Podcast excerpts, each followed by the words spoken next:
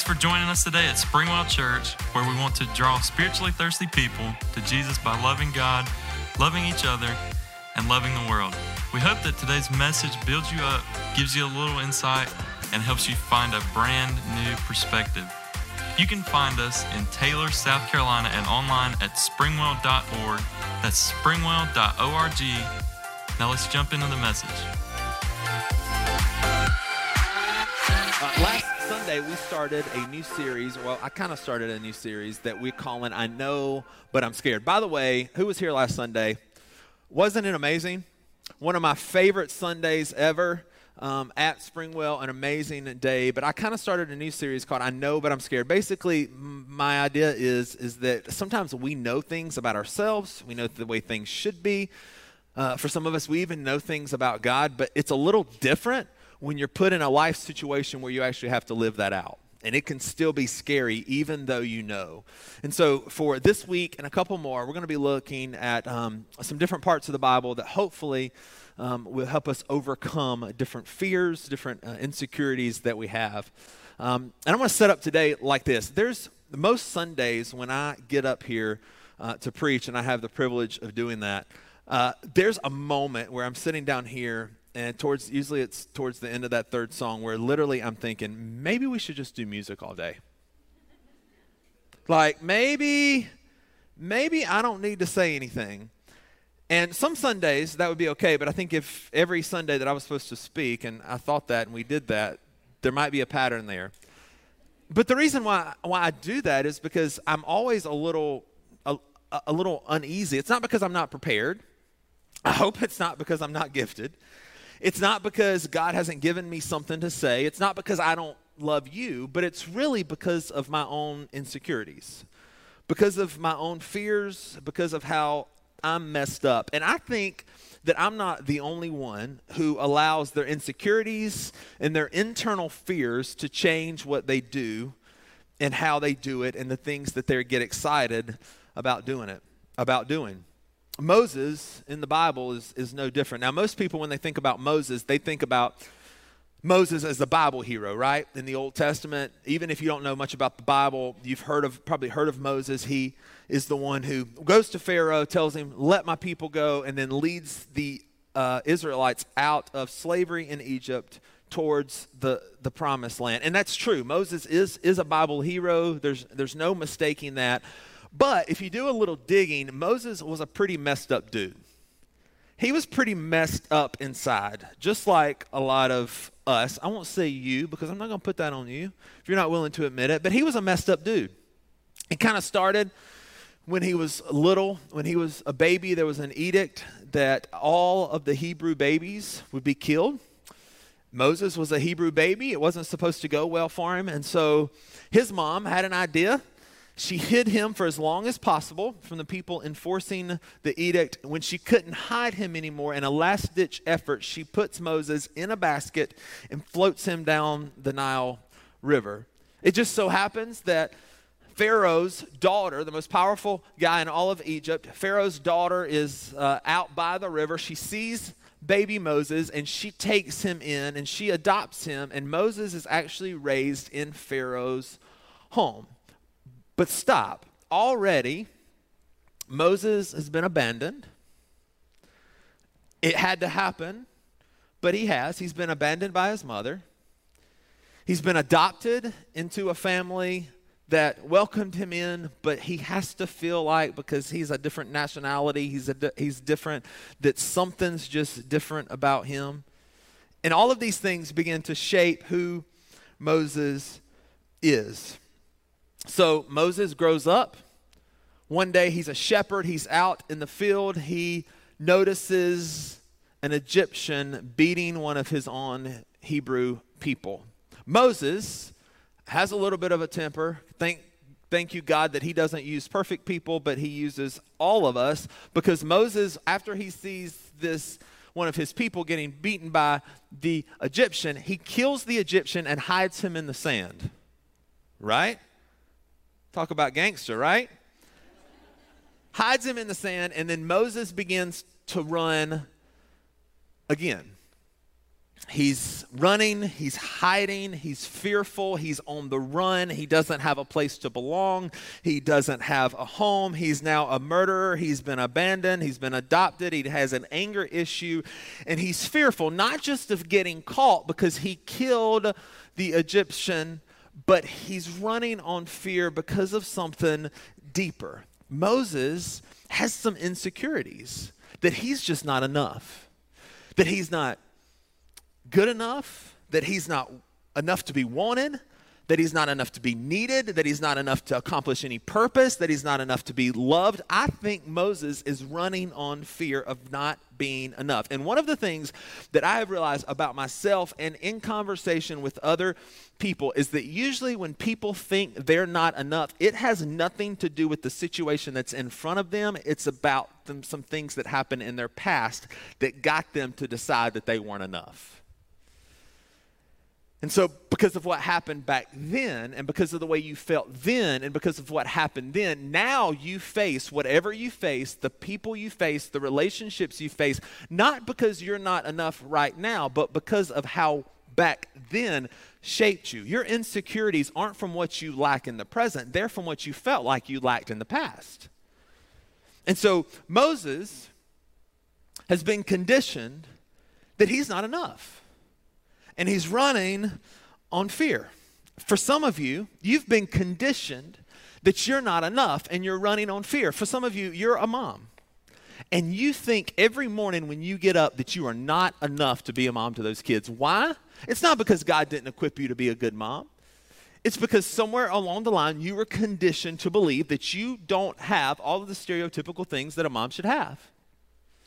For some of you, you work beside someone that you're fearful of, that you're intimidated by. Why are you intimidated by them? It's not because they're that great, they're not that much better at their job than you are at yours. It's because somebody did something to you in your past, and that person reminds you of them. And so now you think, I'm not enough. I'm not good enough. For some of you, you feel like you can't trust anybody. And so you never put yourself out there fully with, with anybody, do you?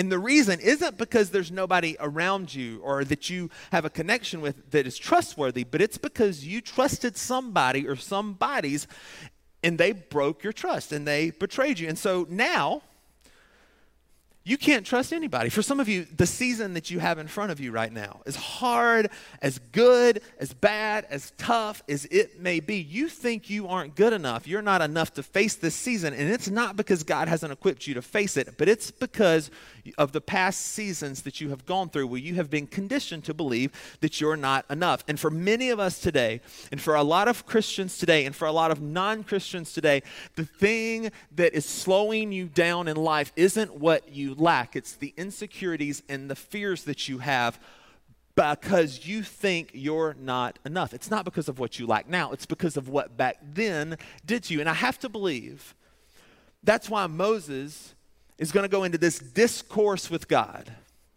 When Moses when God tries to tell Moses, "Listen, you're enough and I've got you."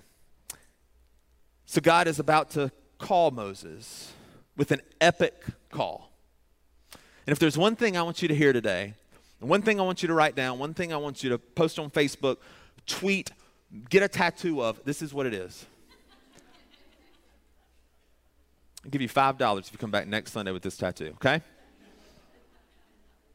God is what I'm not. God is what I'm not. So now that we've caught up on the Moses story, I want us to skim Exodus 3 and 4. And hopefully, we can begin to understand some things about ourselves as we look at some of the excuses Moses gave and some of the insecurities that he showed in this conversation with God as God is trying to call him with this epic call. Exodus 3, starting in verse 1, says, One day Moses was tending the flock of his father in law Jethro, the priest of Midian. He led the flock far into the wilderness and came to Sinai, the mountain of God. There the angel of the Lord appeared to him in a blazing fire from the middle of a bush. Moses stared in amazement. Well, no duh, right? Though the bush was on fire, engulfed in flames, it didn't burn up. This is amazing, Moses said to himself. Why isn't that bush burning up? I must go see it. Now, this is where Moses and I differ because if I see that bush, I'm running the other way. I'm not going to see it.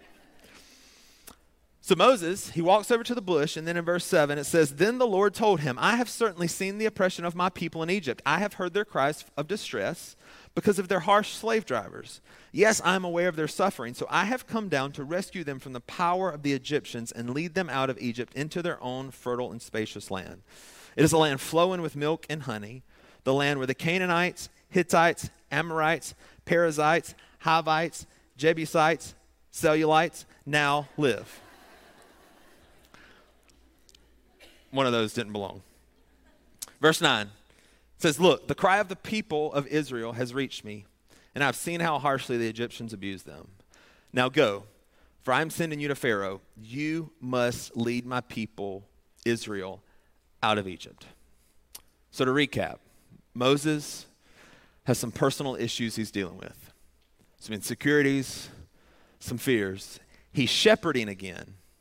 And then God gives him this monumental call to help free his own people and to accomplish the plan that God had always had for the Israelite people.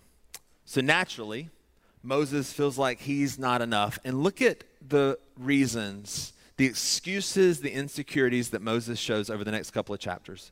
Verse 11 of chapter 3 says, But Moses protested to God, Who am I to appear before Pharaoh? Who am I to lead the people of Israel out of Egypt? He has a fear of not being good enough. He has a fear of not being good enough and not being enough. For some of you, that is your struggle right there. You feel like you're never good enough. You feel like it's never good enough. You don't feel like you're enough to be wherever you are, you don't feel like you're enough to be sitting in this room. You don't feel like you're enough to be the wife, the husband, the dad, the mom, the teenager, the student. You just don't feel like you're ever, ever, ever enough. And it's not, hear me, it's not a product of where you are right now, it's a product of people in your past. That time, maybe that you tried your absolute hardest. You were so proud of what you did, but the person you needed affirmation from the most didn't say a word about it. Or what about the time where you did your best and they said something, but they critiqued it?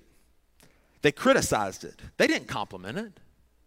Or what about the time where you finally trusted someone and you finally put your heart out there only to have them walk away and you never heard from them again. What do you think about yourself now? You think, I'm not good enough. I'm not enough. And the idea, if you believe that and you allow that to replay in your head, you will be paralyzed from ever doing anything.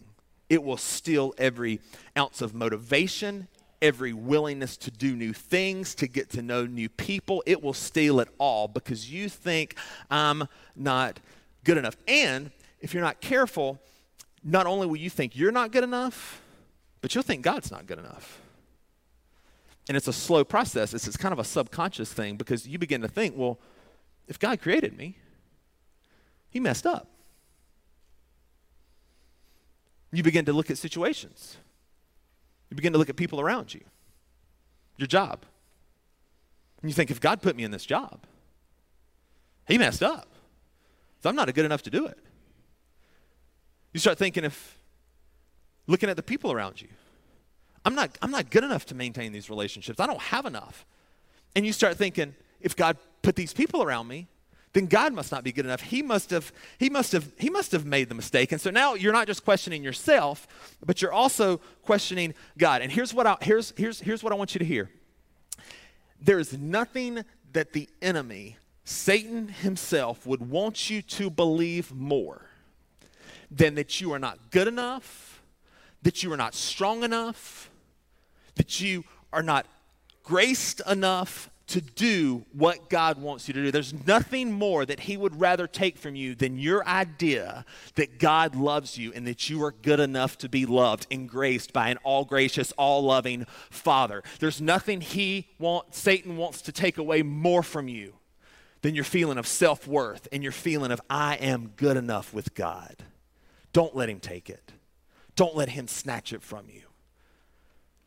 Because Moses argues with God and he says, Who am I?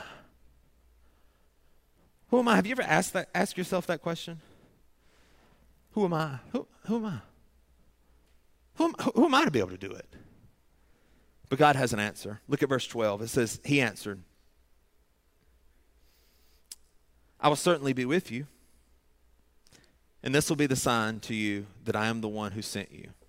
When you bring the people out of Egypt, when, when you bring the people out of Egypt, you will worship, you will all worship God on this mountain. Now look at carefully what, what, what God is telling Moses. God, God isn't responding to this by saying, Moses, you got this all on your own. You got, yeah, you're good enough. You got this. Does God say that? No, God responds to Moses' question of, Am I good enough? God responds not by saying, Yeah, Moses, you're, you're all that in a bag of chips. You don't need me for this. No, God responds with saying, Moses, I will be with you. This isn't about you, Moses. This whole thing, this whole plan, this whole set of circumstances you find yourself in, it's not about you being good enough. Who told you you had to be good enough? You see, when, when we have this idea of I'm not good enough, we only look at one side of the equation. So, me plus nothing may not be enough. But me and God with me is always enough. And so, if you get the idea in your head that I am not enough, you've got to remind the enemy, you've got to remind yourself, yes, I may not be enough, but I am not alone. God says, Moses, I, will be with you.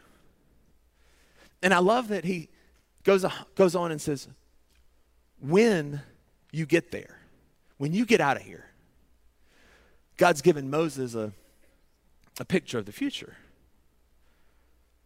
For some of you that are struggling with, I'm not good enough, I would remind you that God's given you a picture of the future a future of you sitting with Him. Not because you could do it on your own, but because Jesus was willing to pay the price for your sin. He is what I'm not. He is what I'm not. But Moses has another reason. Verse 13, he says, says, But Moses protested. If I go to the people of Israel and tell them, The God of your ancestors has sent me to you, they'll ask me, What is his name? Then what should I tell them? Now Moses has a fear of not having the answers. Do you ever get this one? It's, it's subtle, but it affects a lot more people than we think it does. And, and, and I think this is pretty interesting because here's Moses. If, if you can just picture this in your head, let's pretend like this is the bush, okay? This is the bush, and, and we're not talking like some small shrubbery. We're talking like a big bush. This is the bush. This thing is on fire. on fire. Fire emojis, a bunch of them right here. This thing is on fire, but it's not burning up. And so all Moses sees is, and nothing is burning up. The, the bush isn't turning brown. It's not coming down. None of that stuff. The bush is on fire. God speaks from the middle of the bush. And Moses is thinking, wonder what they'll think.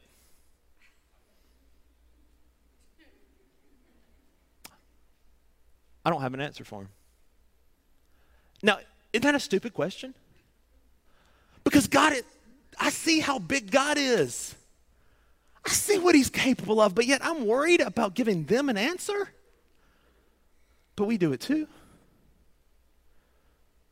Some of you, you've never accepted Christ, and one of the reasons is, is because you're going to have some people around you, some friends that are going to ask you why, and you don't have a good answer for them.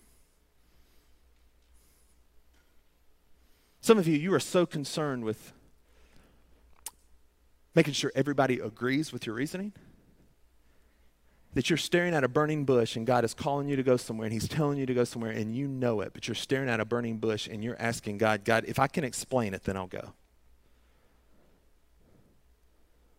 It's fear of not having the answers. There's no way that you can always have the answer. And really, this comes down to a pride issue. That's what it is for Moses. God, if I do it, what if they ask?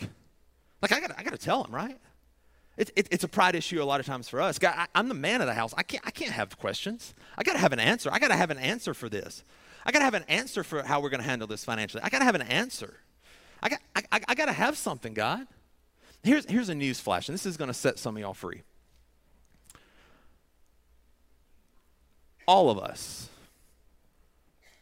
are living above our knowledge level. All of us. The person sitting to your left, to your right, if you're watching at home, person sitting beside you on the couch, none of us really know what we're doing. Kids, if you're in here, your parents, your grandparents, whoever is your adult, they don't really know what they're doing. But yet we think we always have to have an answer, don't we?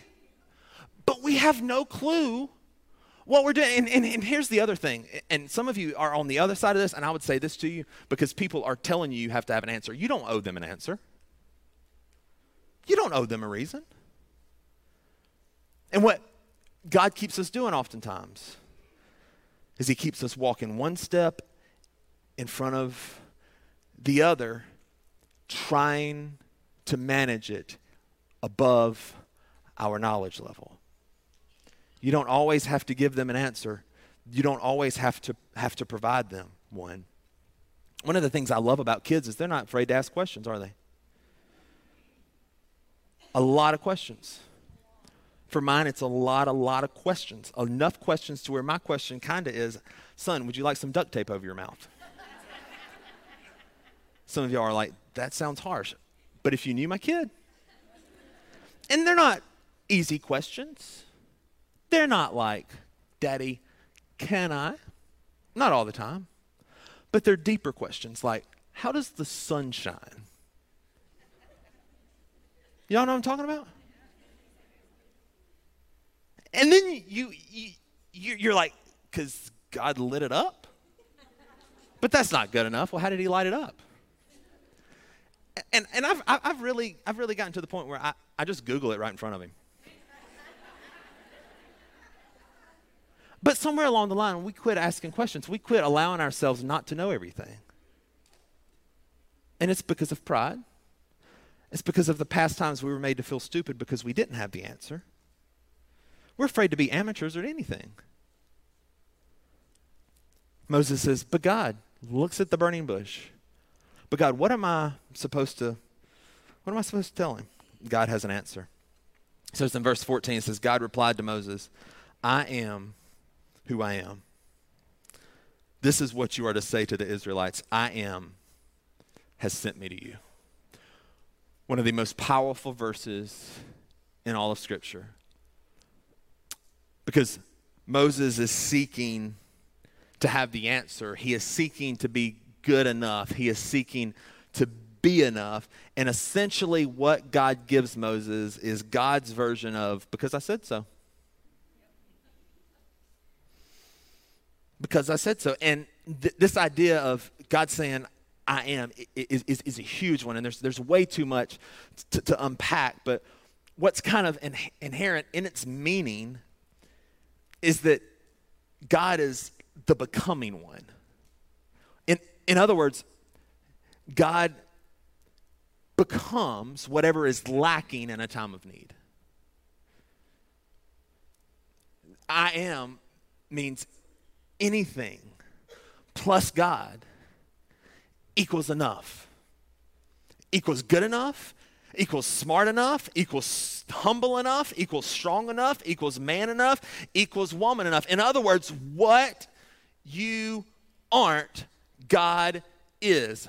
God is what you are not. So if you feel like you don't have the answers, if you feel like you're not good enough, if you feel like you don't have the strength, if you feel lost, He is the direction. If you feel weak, He is the strength. If you feel lacking, He is the plenty. If you feel unloved, He is loved. If you feel stupid, He is smart. If you feel overwhelmed, He is able to carry it. Whatever you are not, He is. He has enough.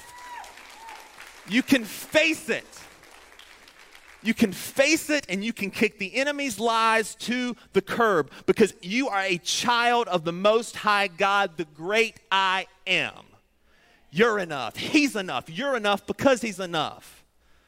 Don't let anybody else tell you different. Moses continues to ask questions. In chapter 4, verse 1, he comes right back to God. Says, But Moses protested again. What if they won't believe me or listen to me? What if they say the Lord never appeared to you? Now he has a fear of being misunderstood. And I think this is a huge thing in today's culture, in, in a culture that has a very short attention span. Most of how we know a lot of people is, is on our phone. If you're under the age of 15, used to, we, you could use these like this instead of just like this. But we're always, we're always, we're always texting and we always have this, this short communication. And so often we get misunder, misunderstood. And that's what Moses is scared of, uh, scared of right here. He's, he's, he's afraid of people misunderstanding what he's saying. And for, and for some of you, it's, this comes from, from a place where you thought that they were your friend and y'all know, knew each other forever, and then you said one little thing and you didn't even mean it like that, and they should know you better, but yet it ended the relationship, it ended the friendship, and so now you feel like everybody misunderstands you. And, and, and the difficulty with this one, believing this and having this insecurity, is that when you think nobody understands you, you become harsh, you become controlling and you your defenses go up before you ever enter into the conversation because you have to make your thing known, don't you? Because everybody misunderstands you. Nobody understands your motives, nobody understands your intentions, nobody understands your giftings, and so now you think that I have to hit them hard, I have to hit them quick and let them know what I'm really thinking and my, and my real motives, don't you? And so you get defensive, you get mad before the conversation ever starts, or you just pull back and you isolate, don't you? Because if nobody's going to understand me, then what's the point of even trying? If everybody is going to misunderstand who I am and what I mean and what I'm about, what's the point of even trying to get relationships? Some of you are lonely today, and the reason is because you have isolated yourself because you don't trust anybody, because you're afraid, and you don't open up to anybody because they're just going to misunderstand you anyway, right? So Moses is dealing with a fear of being misunderstood. And look, look, look what God does. Here he he doesn't speak something, just speak something to Moses, but he he shows him something. Verse 2 says, The Lord asked him, What is that in your hand? A staff, he replied.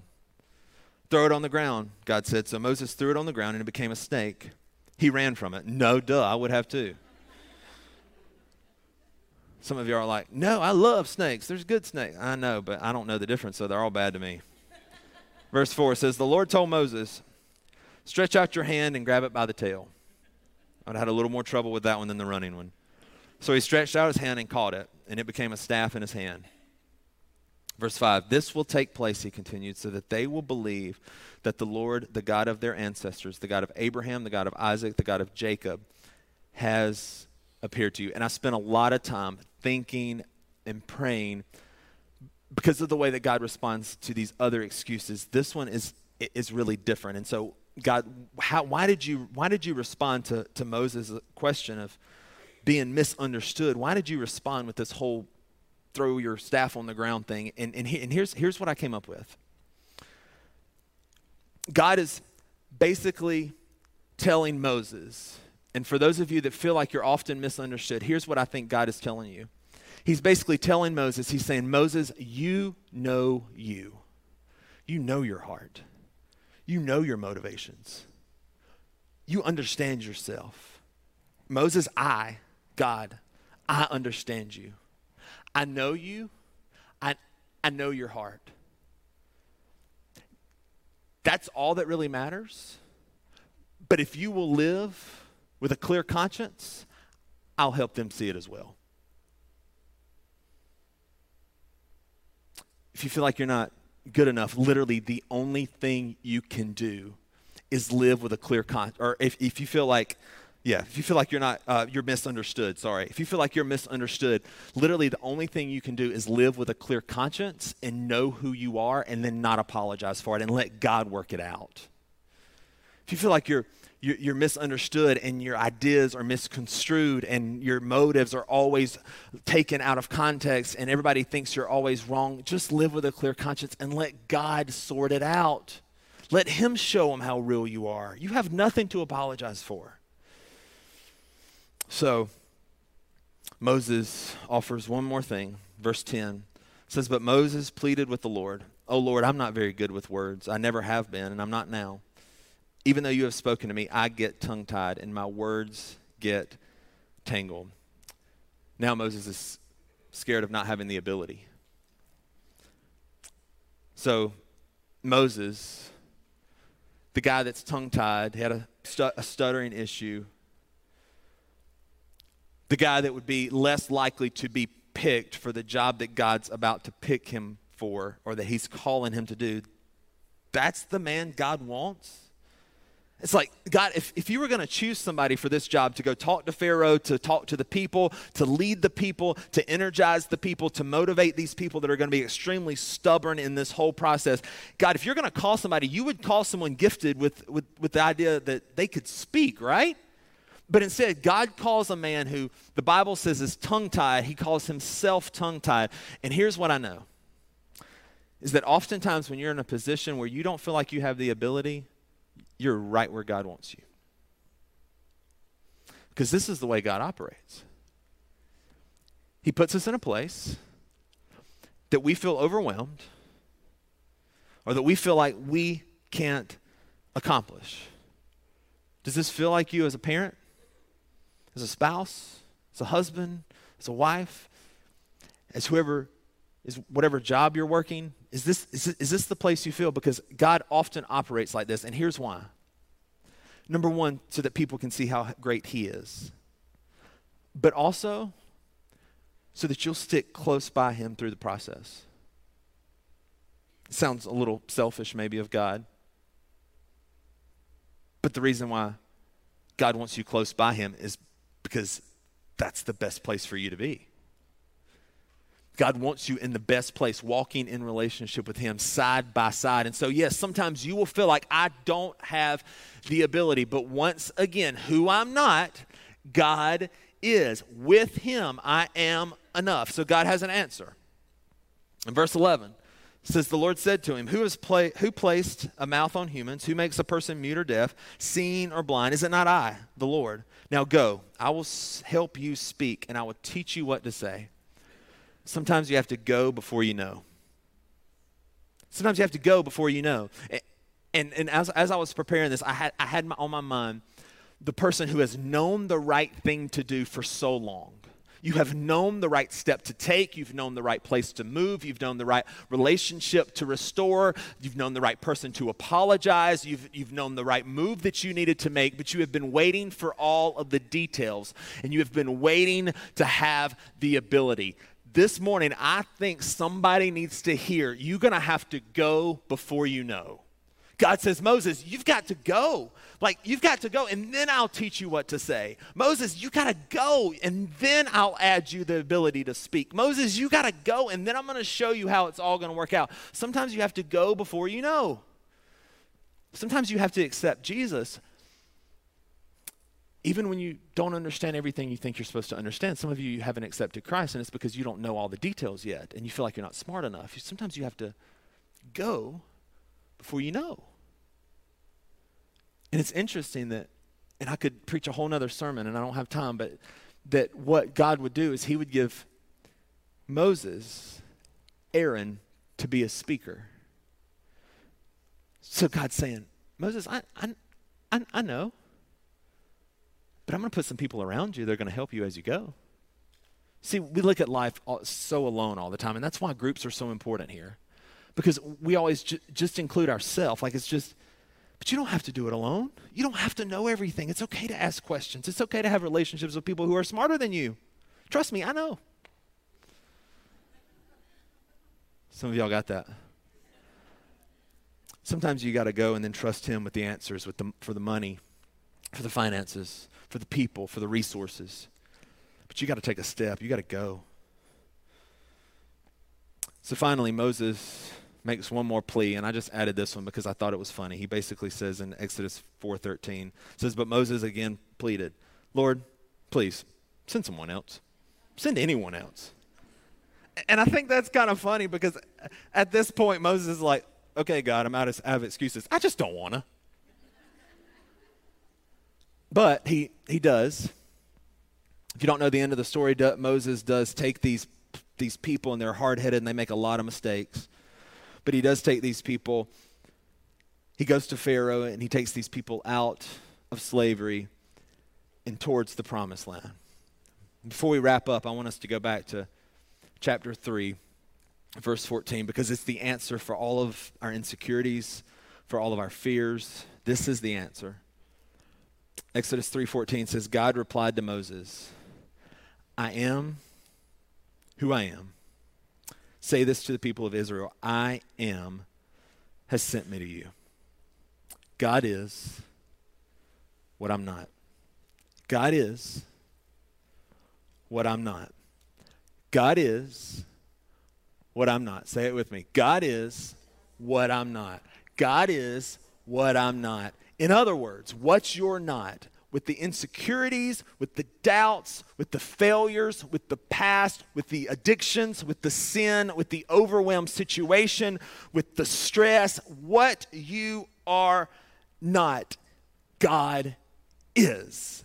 With the lack of ability, with the lack of talent, with the lack of understanding, what you're not, God is, with your insecurities, with you feeling like you're not good looking enough, not smart enough, not big enough, not small enough, not smart enough, not, not, not talented enough, not young enough. What you are not, God is. He is. He is brave enough. He is well spoken enough. He is gentle enough. He is tough enough. He is prepared enough. And He is the answer for your insecurities and those things that you hold deep down and that holds you back. He is. If He's put you in that place, you plus Him is going to equal enough.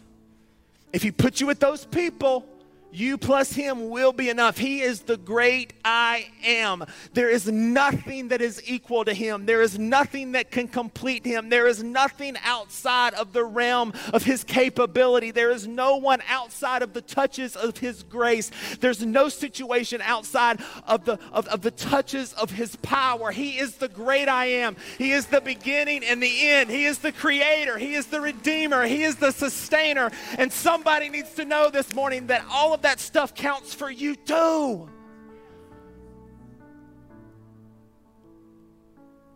You may not be good enough aside from a relationship with Him, but with Him, you are good enough. Don't you listen to them. Don't you listen to her. Don't you listen to him. Don't you listen to those voices inside your head. Those are lies. He's the great I am.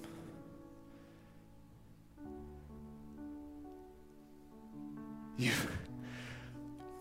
you have a personal connection. You have the ability to speak at a moment's notice to the great I am. The great I am doesn't just lord over you and watch your life go by and wait for you to commit a sin or mess up and zap you. No, the, the great I am is interested in the intricacies of your life. He's there when you call on Him.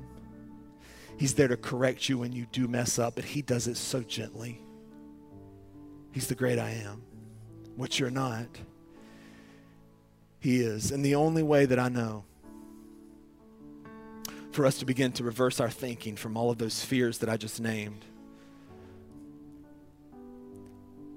is to replace them with truth. And I'm going to talk more about this next week.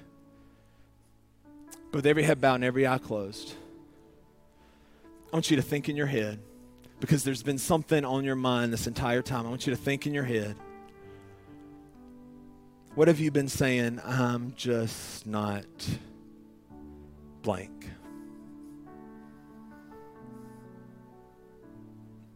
For me, I didn't say this to the first service, I didn't plan on it. it would be smart enough. I'm just not smart enough.